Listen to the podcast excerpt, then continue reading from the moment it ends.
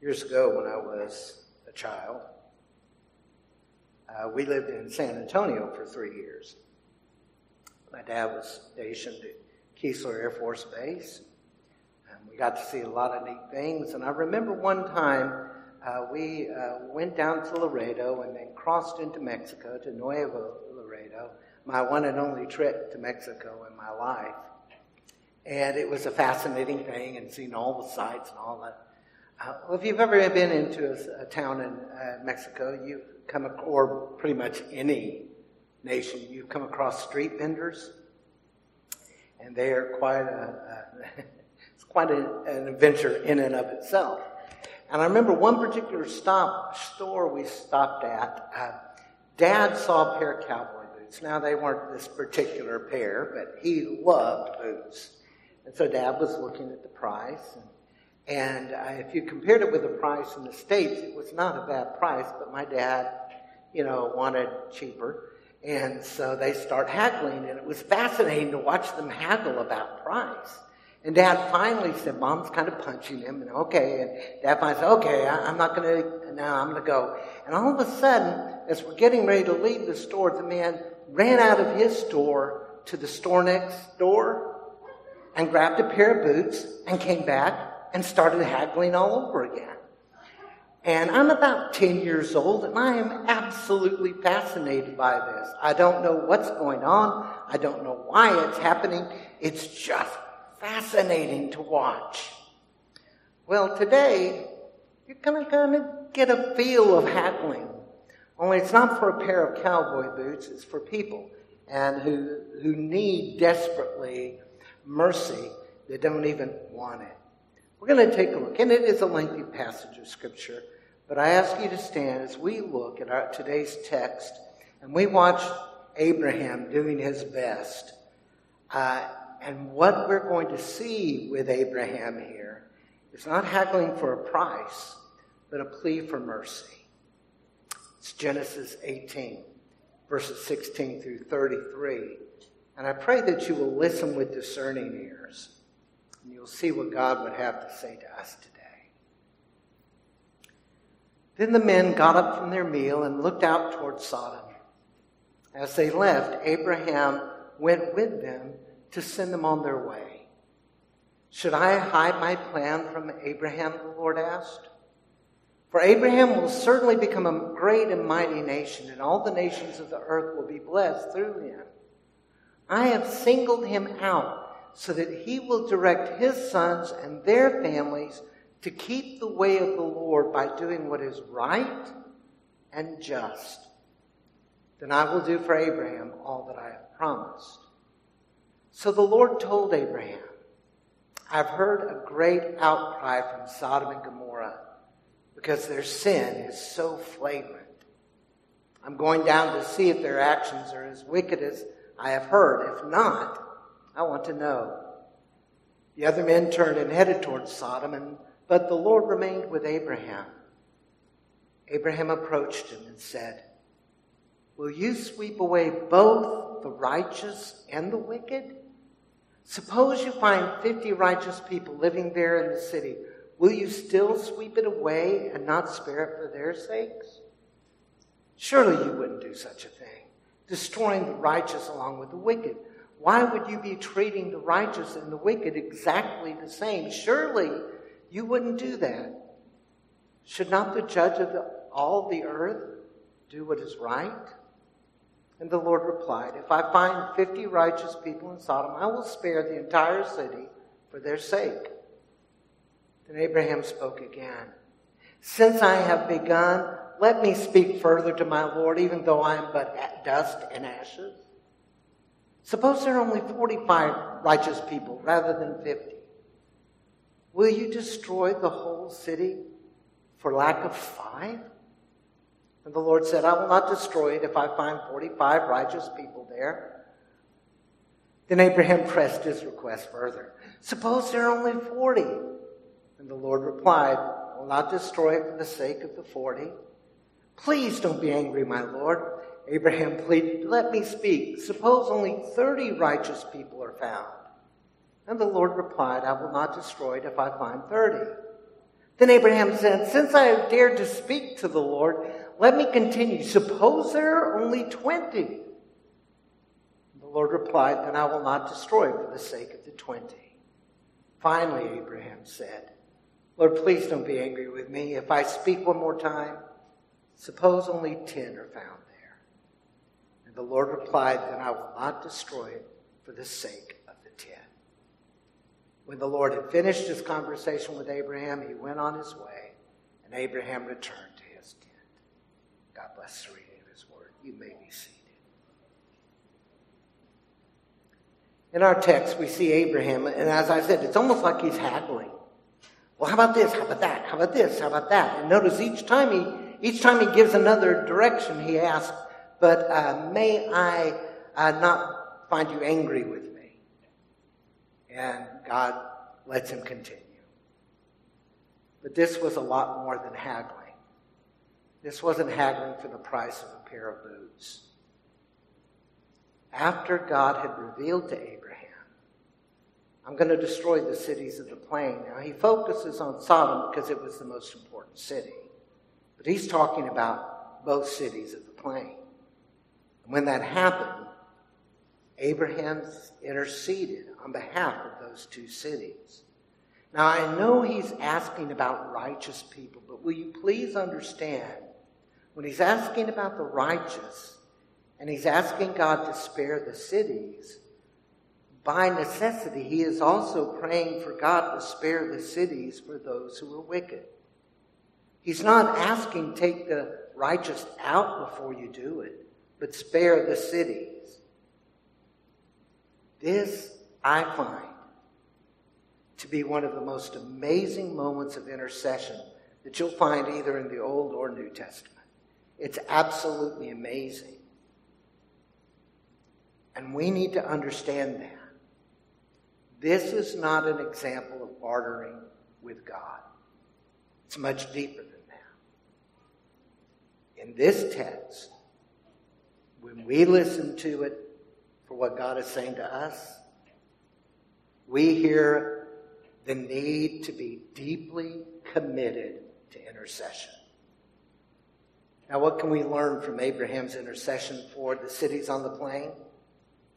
There are several lessons that grow out of this text we need to pay attention to. So let's jump into it and may God really touch us.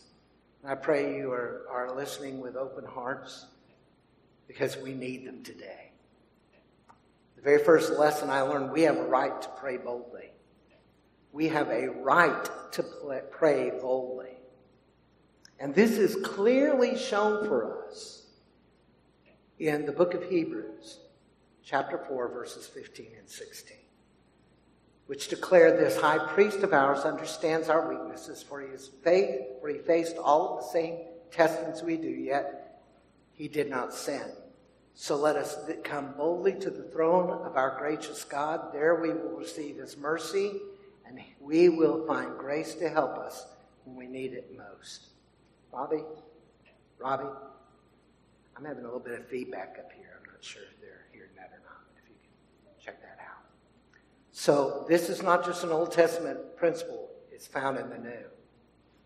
Abraham provided an absolutely amazing example of boldness in intercession. Allen Ross says we are looking at Abraham at his very best. We are seeing Abraham shine here in an amazing fashion. We're seeing his compassion. We see his sense of justice. It all shows up here. And in his this text, he prayed for all the all the people in the city. He's praying that the city be spared for the righteous, but he's also praying by necessity that it be spared for the wicked as well, righteous and wicked. Now, if you'll remember several chapters back, Abraham risked his life for these people. When he went to rescue Lot, he didn't just snatch his nephew. He got all of the people who had been taken by the, the armies. And he had risked his life for these people. You know what?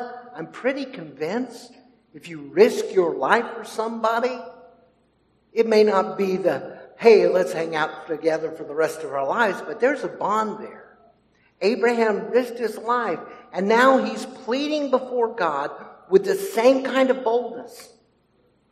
He's going, he knows that God can strike him down at any moment, doesn't he? Clearly. But he keeps pressing on, doesn't he? He doesn't even wait for God to say, oh, it's okay, go ahead. He just, you know, please don't, but here. Boldness, perseverance. We find the same generosity that he had with Lot. Take whatever you want. Here he's saying, God, spare these people. If you can even just find 10, spare these cities. Now, when I look at him and I see his fervor and the intensity of his prayer and his willingness to go to a point where it almost seems like he might die, there's something important I learned here. The reason Abraham could approach God so boldly is the same reason we can. Why would Abraham be willing? Why would he even think he could talk to God? Because of the relationship he had with God. God came to Abraham regularly and spoke to him and showed him what he wanted him to be. And he was convinced by what God had done in his own life, sparing him those moments he made those really bad decisions. He is now convinced that God is a God of mercy and he said, I am going to pray with that end in mind. Dwight Clough wrote, Imagine for a moment that you were a child in a super rich family. That's imagination for most of us, I'm quite sure. If you wanted a new car, it's yours. If you wanted a week in Europe or in the South Pacific, no problem. For you, money is no object. Whatever you want is yours. Then he said, most of us will never be in that situation. But then he brings it home. In reality, we are in a far better place. We are royal sons and daughters of God. We can ask for things that no amount of money could ever buy. Ephesians 3:20 a beautiful word of encouragement. Paul wrote, "Now all glory to God who is able through his mighty power at work within us to accomplish infinitely more than we might ask or think. That's the God we serve. And because of our relationship, because of what has happened in Jesus Christ, dying for us, being raised from the dead, bringing us into the family of God, we can come to this God of mighty power. We are children of the living God brought into this family because of what Christ has done for us, the high priest who knows our struggles, but came through. And because he did so, as a perfect sacrifice, we can come to God without hesitation. We can come and seek God's face at any moment of any day. I hope you really realize that you're not one of those trapped in the idea that somehow when we pray together or when we pray in the church, God is listening more intently than when we're out there by ourselves. Get rid of that idea. You are God's child, and He welcomes your prayer, and He welcomes your, your seeking Him on behalf of other people. He wants us to have that kind of compassion. Wherever we are, we are children of God and we need to be standing up for a world that desperately needs the good news of Jesus Christ. And so we must learn to take God seriously in His call for us to come boldly to Him. We don't have to be afraid. I know Abraham pressed his, his, his luck, so to speak. Please don't be angry. Don't get mad. Don't be angry, but he keeps on going because he knows God is going to listen. Folks, because of Calvary, we don't even have to ask God, please don't be mad. Because we know God gave his son so that we could call him Father. And we can come to him about anything.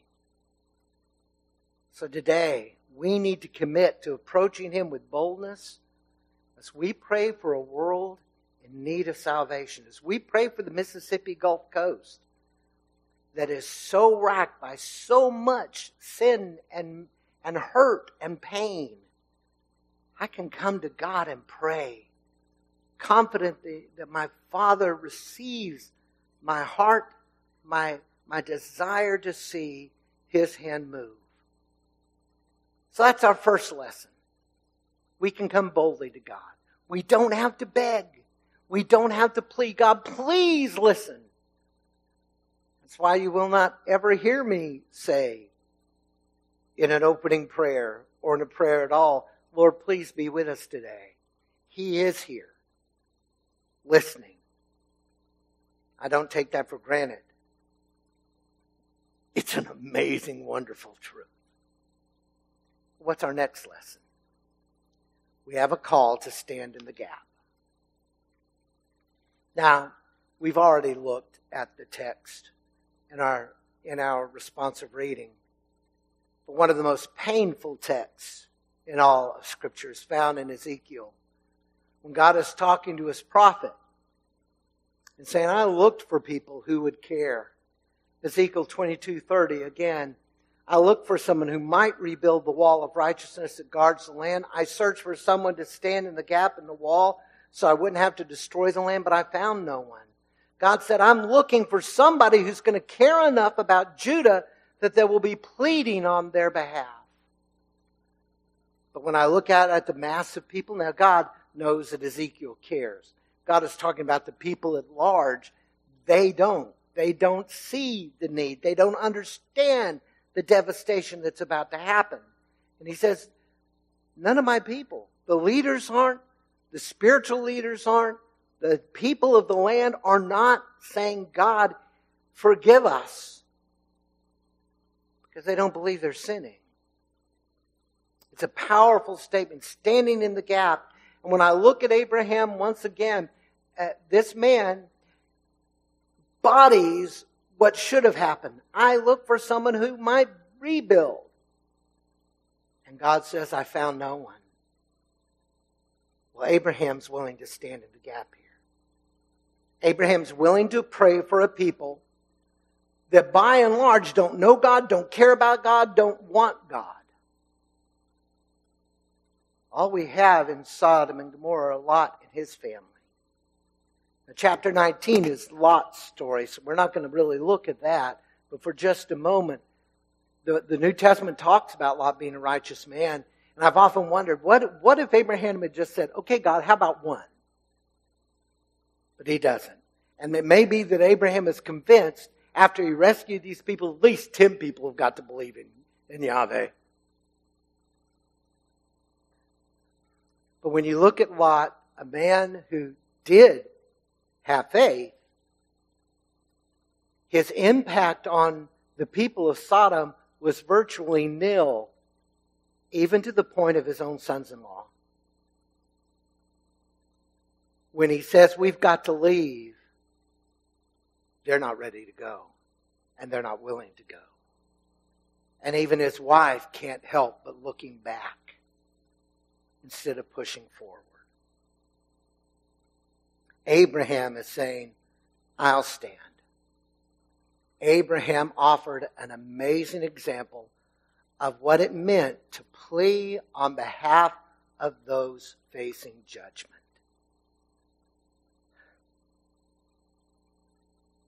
I've heard people flippantly say things, and folks, this goes all the way back to the 70s. So if you think our world is bad and it was beautiful back then, I've heard, I've heard people say, if God doesn't judge America, he will have to apologize to Sodom and Gomorrah. That is such an arrogant statement. Instead of saying that, why aren't we saying, God, thank you for giving mercy and grace So, this world that is so full, and I know people today who have that. There are people who are seeking the judgment of America. And that's what they're praying. Abraham is praying, Lord, give mercy. I like what Ross, Allen Ross said. Abraham's prayers, though audacious, were made with genuine humility and profound reverence. It was for justice that he pleaded, deliverance for Sodom if there were as few as 50, 45, 40, 30, 20, or even 10. And Ross rightfully says, I, I don't think Abraham is trying to talk God into something that is against God's will. That God would say, You're, you shouldn't be praying this at all. Nowhere does he get on to Abraham here, does he? He never tells Abraham, stop that. I'm going to do what I'm going to do. He keeps letting him, Abraham talk, and he even says, okay, if I find those. Now, when God says, I'm going to go down and see if it's as wicked as they think, please don't misunderstand that to mean God doesn't know if it's wicked. I believe God is talking about a visitation upon Sodom to give them a chance, but also to let them be without excuse. If judgment comes, God has already placed a witness, although it's a weak one in Lot, and God is using Abraham now. Abraham is pleading. Believing in the grace of God, he pleads for the sinful cities of the plain. If only a handful of people are seeking to do what is right. Let's not lose sight that uh, while the basis of prayer was predicated by Abraham's belief that there would be some people righteous in Sodom, he did pray for everybody there. Because if God spares it for the ten, he will spare Sodom and Gomorrah as well. This is God's heart. And when I look at what God, God's incredible grace, and if you want to say patience, putting up with Abraham 50, 45, 40, when I look at that and I look at us, I'm convinced the call for God's people to pray for God's mercy, it has never been revoked. How long am I going to be praying for God to awaken America? I've told you, I've been praying for an awakening of God for well over 40 years now. Do you know how long I'm going to be praying for the awakening of God? Until it comes or I go to be with Him. I'm not going to stop because nowhere did God tell me. Now, if God suddenly comes and says, quit praying, then I would.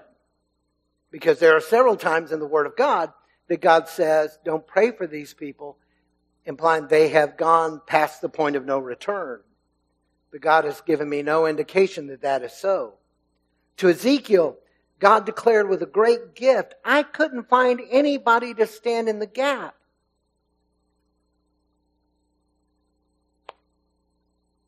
And I wonder,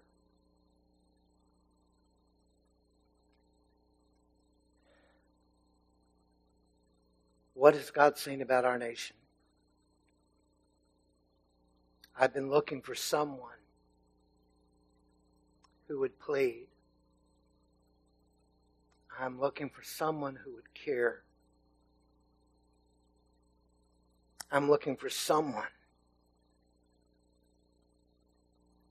While we complain, we agree by the shocking turn of events that we've seen through the last few years, we must ask, what can change this land? And as a child of the king, I've told you this many times.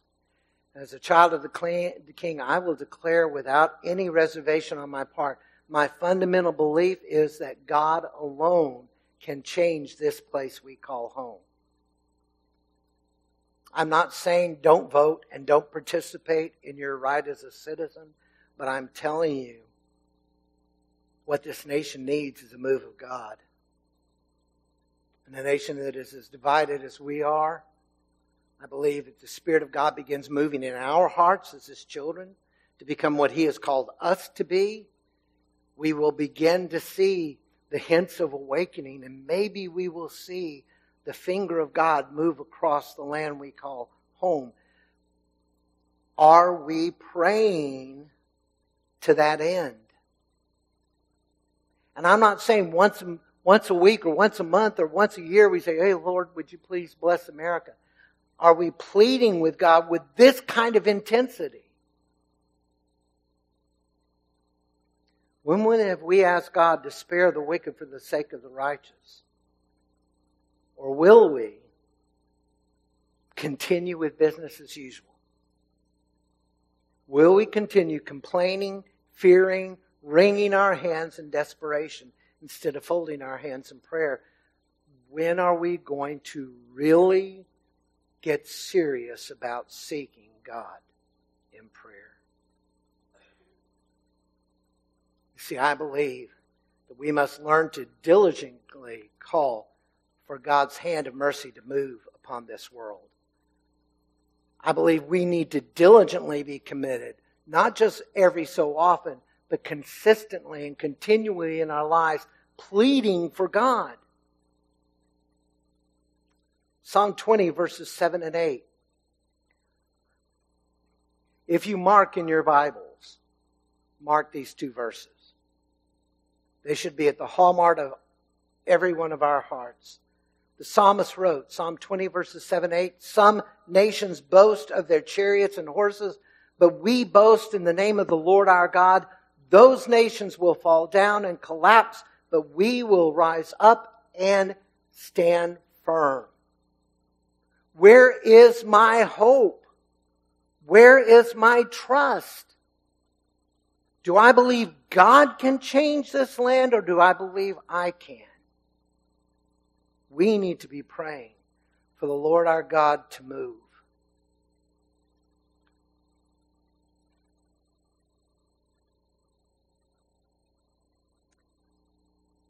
We have a right to be bold. And our call to plead for God's mercy has never been revoked. He's never told us, don't pray. But when I see Abraham, our last lesson, we have a duty to be salt and light. We have a duty to be salt and light. And I turn to the Sermon on the Mount. And may I remind you, the Sermon on the Mount is a sermon that was actually preached for the disciples there was a crowd that followed and Jesus let them listen in. But the Sermon on the Mount is Jesus saying, this is what your life should look like as citizens of the kingdom of God. If you're really my disciples, this is what your life should look like. And in uh, Matthew 5, 13 through 16, the Lord said, You are the salt of the earth, but what good is salt if it has lost its flavor? Can you make it salty again? It will be thrown out and trampled underfoot as worthless. You are the light of the world, like a city on a hilltop that cannot be hidden. No one lights a lamp and then puts it under a basket. Instead, a lamp is placed on a stand where it gives light to everyone in the house. In the same way, let the good result, your good deeds shine out for all to see so that everyone will praise your heavenly Father. And Abraham gave an amazing example of one who would seek to make a difference in this world. When I look at Abraham with all of his foibles, with all of his fumbling, and folks, we're going to come very quickly on another passage of scripture that Abraham repeats a mistake he had made in the past. Does that sound familiar to anybody here? Have you ever find yourself doing the same thing again? That you had once sought God's forgiveness? Abraham's going to do it. But with all of that in mind, when I see Abraham, I see a man who took seriously the call of God when God said, I am going to make you a blessing to all the world. Everywhere Abraham went, he built altars to the Lord. Everywhere Abraham went, he moved and, and prayed for people. He, he sought to help people. Abraham gave this. Now, he prayed mightily that God would bring mercy. Folks, this is an amazing, bold prayer. Why? I believe because Abraham had seen God's mercy in his own life. I believe he prayed because he cared for people he'd been willing to risk his life for. And I believe he prayed because he wanted to see God's name glorified and honored. I can't help but think that maybe Abraham is even remembering God's promise. Not only am I going to bless you, but through your seed I will bless the whole world. And he saw an opportunity. So he's pleading with this blessing of God to fall upon the cities of the plain. Now, clearly, there weren't 10 righteous people in Sodom. And so the judgment of God of Sodom and Gomorrah would take place. But because there were not there were not ten righteous people, did that mean Abraham was wrong for praying, praying for mercy? You know that old expression is no a thousand times no? He was not wrong. God does not rebuke Abraham here. And I believe Abraham was not praying wrong for praying for mercy because his heart was pure in pleading for Sodom. He was praying that these people would come to know God would be blessed, that Lord will spare the judgment, and in the end they would come to understand God's hand. We, another verse we looked at in our responsive reading today is Paul in the book of Romans when he says, I'm telling you the truth. And, and he, he said it, if, if there had been italics and bold print in Paul's day underlined, it would have all of that. He said, I'm telling you the truth. I would give my life, my salvation, if my brothers would be saved. Now, Paul, I know, knows he can't die for his brothers. He can't pay for their sin. But I think Paul was very honest and real. If I could take their place, I would. And Abraham's intensity, Lord, please save them. Please spare them was an intense prayer because he had believed in the mercy of God, having received the mercy of God. Now he's praying, God, please have mercy. And when I see this, I'm remembered that Christ has given us a call to have an impact on the world in which we live. Two powerful metaphors salt and light. Salt and light. And I've seen people try to fix what do you do with salt that lost its savor? And the immediate thing, salt doesn't, you know, a modern mind says salt doesn't quit being salt. And so there's all these explanations. Well, the salt dredged up from this Dead Sea. I think Jesus is saying an impossibility. If salt were, were to lose its flavor, it's no good anymore. It's lost its purpose. He said, Don't be like salt that's lost its flavor. Let your life preserve a world that is in danger of rotting. Let your life bring flavor to a world that is losing all purpose. Let your light shine into a world overcome with darkness. And when Jesus said that to the disciples on that mount, it was a sermon for all disciples of God in Christ. Guess who he is saying that to? You and me. This isn't just for the 12. Every child of God, you are salt, you are light, you are supposed to be making an impact in your world. One of my favorite movies of all time, It's a Wonderful Life. I absolutely love it. Uh, it was Frank Capra's favorite movie he directed. It was Jimmy Stewart's favorite movie that he made, and I love it.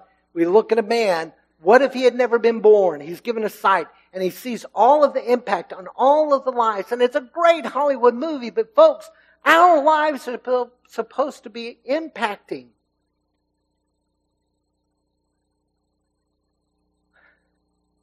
What would this community look like if the people of God had not been planted here?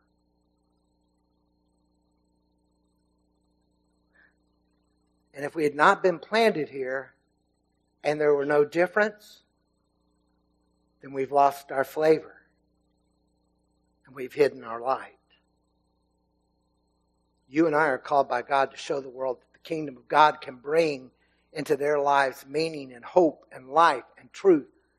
And that is our call. And one of the ways we do that, yes, is by sharing the gospel, living the gospel. Yes. But another way is praying and seeking God constantly on behalf of the Gulf Coast of Mississippi, on behalf of the United States of America, on behalf of the West, on behalf of the world. God, may you move and bring people to hope and life and meaning. See, and then, friends, we must learn that God can use us greatly as we seek to change our world in His power. God can use us. In the first century, the church was born into a world that was marked by corruption, sin, degradation, and oppression. When Paul says in the 13th chapter of Romans, obey the law of the land, and when Jesus said, render unto Caesar the things that are Caesar's, unto God the things that are God, they were talking about the Roman Empire at one of its most corrupt moments in time and the first century was born into that. They were not born into an environment would say, hey, tell us about your Jesus. We're all excited about it. They were willing to take up their cross. They were willing to go to the end. Many of them died. Many of them were persecuted. They prayed. They witnessed. They took up their crosses. And in doing so, they changed their world. If we're willing to do that, if we're willing to get brutally honest with ourselves and what we're lacking and brutally commitment, committed to this idea of putting ourselves to the death and living the life Christ has called us, we can make a difference. As God is searching for the world, for someone to stand in the gap, what is he going to find on the Gulf Coast of Mississippi? Will he find someone who's willing to take up the call? Would he say of the Gulf Coast? No one was willing. Will the believers of Bay Baptist become mighty prayer warriors, praying with the intensity of an Abraham or a Paul for the people around us that we are supposed to love? Will our burden for souls be translated?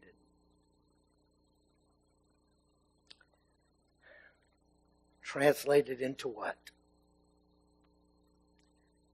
will our burden for souls be translated into tears?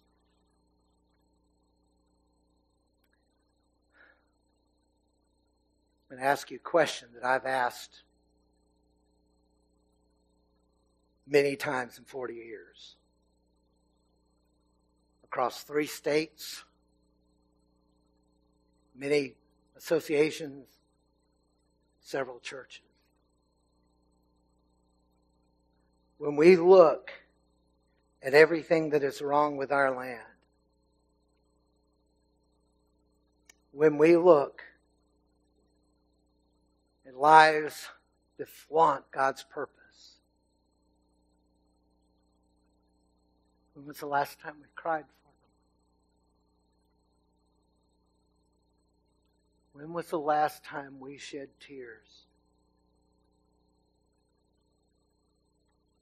People who act outlandishly, to the people who have no place for God. Jesus overlooked Jerusalem, knowing what was about to happen to him in that city. And he wept for them.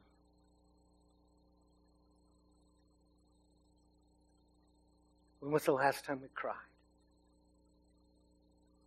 Are we willing to take a stand? Are we willing to get serious about praying? God, please show your mercy. I'm going to have a prayer, followed by which I'm going to invite you, if you're willing to say, and folks, you know, the commitment you're going to make today lasts for today. I hope you know that. I'm not asking you to make a commitment for the rest of your life. I'm asking you today. If you're willing to stand and say, I, I'm willing to stand in the gap. I'm willing to start praying. And I'm asking God to give me that kind of intensity in a moment, I'm going to ask you to come and stand. You may pray. I would love to pray with you. This is not a hymn of invitation per se. It's a hymn of dedication. Am I willing to take a stand? Am I willing to get serious and start interceding? Pray with me. Father God, I ask you to move among us, to touch us.